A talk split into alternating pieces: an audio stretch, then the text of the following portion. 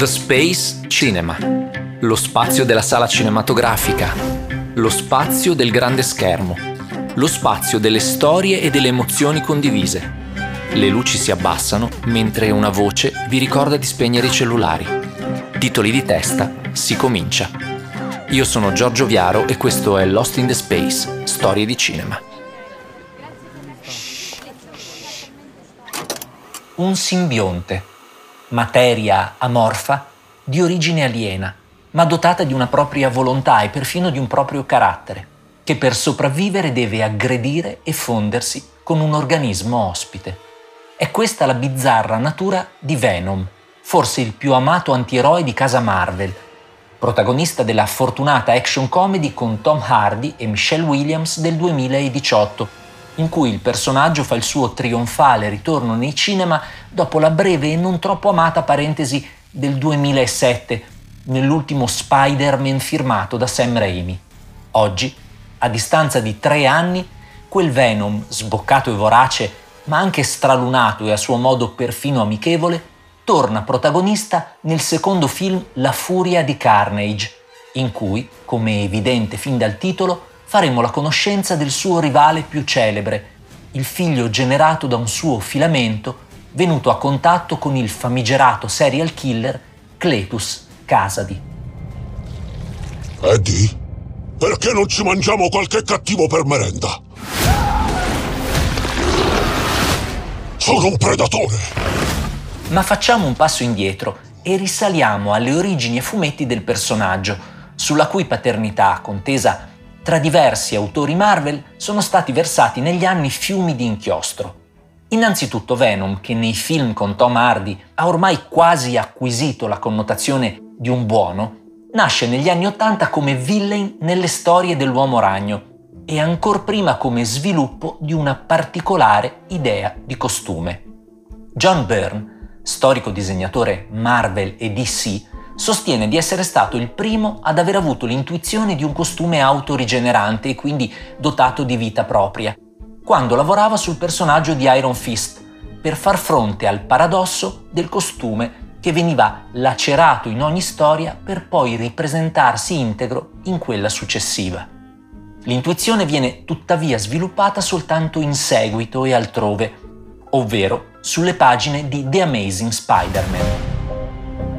Eddie Brock, voglio raccontarti la mia storia. La gente adora i serial killer. Cletus, perché io? Ciò che è mio è tuo e ciò che è tuo è mio. Inizialmente Venom si presenta infatti nella forma di un nuovo costume, di colore nero e di origine aliena dell'uomo ragno. Il costume rende Peter Parker più forte, più resistente e lo fa guarire più in fretta, ma allo stesso tempo lo consuma nel fisico e nella psiche, lo manovra a sua insaputa quando dorme e lo rende più violento. Una volta scoperta l'origine e la volontà indipendente della creatura, Peter decide di liberarsene, sfruttando il principale punto debole del simbionte, ovvero l'avversione per certe onde sonore. In una storia a fumetti molto celebre, si reca in cima a un campanile e ne usa i rintocchi per separarsi dal parassita. Il caso vuole che in quel momento nella stessa chiesa si trovi Eddie Brock, un ex giornalista sull'orlo del suicidio dopo aver perso il lavoro e la compagna, proprio a causa di Spider-Man, che ne ha smascherato un falso scoop. L'unione tra la creatura e l'uomo, accomunati dall'odio per Peter Parker, genera a tutti gli effetti ciò che viene più comunemente identificato come Venom, una creatura composta da un'identità multipla, in parte umana e in parte aliena, dove il controllo è a volte dell'una e a volte dell'altra.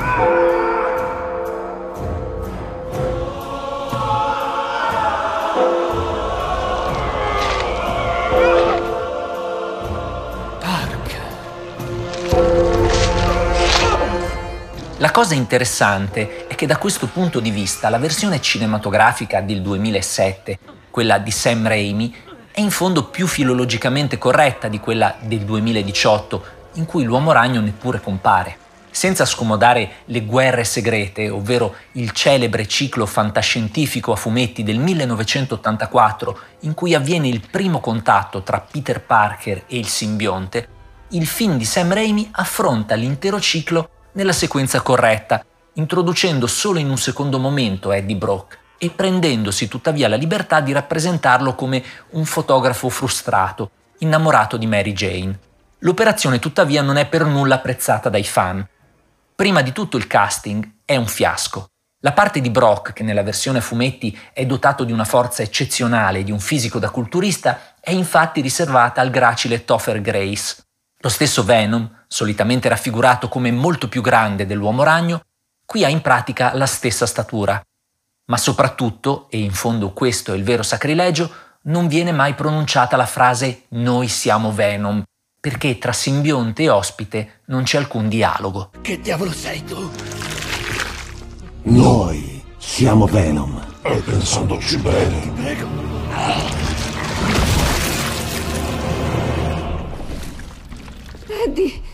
Cos'era quello? Oh, uh, oh, parassita. Sì. Notte, signora Chen? parassita! Sì, in senso affettuoso, dai. Il film del 2018 azzera il passato cinematografico e in qualche modo rimette a posto le cose, pur essendo per altri versi meno fedele. Viene approfondito ad esempio il rapporto tra i diversi esemplari della razza aliena, esplicitando la natura meno maligna di Venom, che a differenza dei suoi simili cerca l'equilibrio e non l'annientamento dell'organismo ospite. Il personaggio di Eddie Brock poi è affidato a un attore abituato a ruoli muscolari come Tom Hardy e il rapporto tra Brock e Venom è raccontato da dialoghi interiori, se così si può dire, tra i due, dialoghi pieni di ironia. Il tono stesso del film è per larghi tratti quello di una commedia nera. Inoltre, il minutaggio, che escludendo titoli di coda e scene post-credit non raggiunge i 90 minuti, è distante da quello dei colossi fantasy del Marvel Cinematic Universe e avvicina il film a quello spirito da glorioso B-movie che informa di sé tutta l'operazione, battutacce del simbionte comprese. Senti, per me non c'è nessun problema se vuoi rimanere, ma se lo farai dobbiamo stabilire delle regole, d'accordo? Non te ne puoi andare in giro a mangiare chi ti pare e piace. Non posso! No, non puoi. Per paradosso, il cast è da grande cinema d'autore. Accanto a Tom Hardy, la cui carriera mette assieme piccoli film di qualità come Locke e Colossal come Il Cavaliere Oscuro, cult d'essai come Bronson e cult di massa come Mad Max Fury Road, troviamo addirittura Michelle Williams, vincitrice di due Emmy e un Golden Globe, al suo primo cinefumetto, e Riz Ahmed, rivelatosi con la miniserie noir della HBO The Night Of e nominato all'Oscar come miglior attore protagonista per Sound of Metal. È lui il villain del primo film, nei panni di un simil Elon Musk, un costruttore di razzi spaziali, colonizzatore dello spazio, le cui ambizioni di progresso fanno rima con annientamento della razza umana.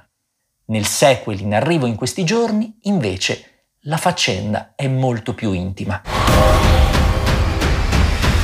Il caos arriverà.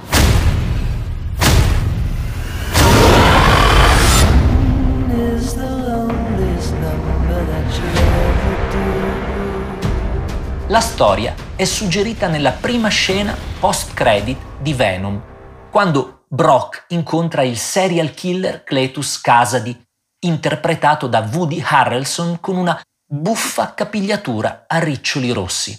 Nel nuovo film scopriamo che poco prima che gli venga somministrata l'iniezione letale per i suoi numerosi omicidi, Casady morde Brock a una mano, ingerendo una porzione del simbionte e trasformandosi in Carnage, ovvero la più famosa nemesi di Venom.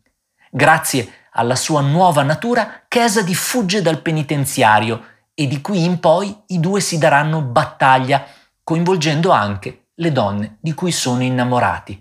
Della trama non anticipiamo altro per non rovinare la sorpresa, ma tra i motivi di interesse del film va sottolineata la regia di Andy Serkis, specializzato nella tecnica della motion capture fin dai tempi in cui aveva dato voce e movenze a Gollum nella trilogia del Signore degli Anelli di Peter Jackson. La motion capture o mocap, che da allora ha fatto passi da gigante e che è centrale anche nell'animazione di Venom e dei suoi nemici, è un sistema di registrazione dei movimenti del corpo umano, movimenti che vengono catturati da un complesso sistema di microcamere e digitalizzati per poi essere attribuiti a personaggi interamente virtuali.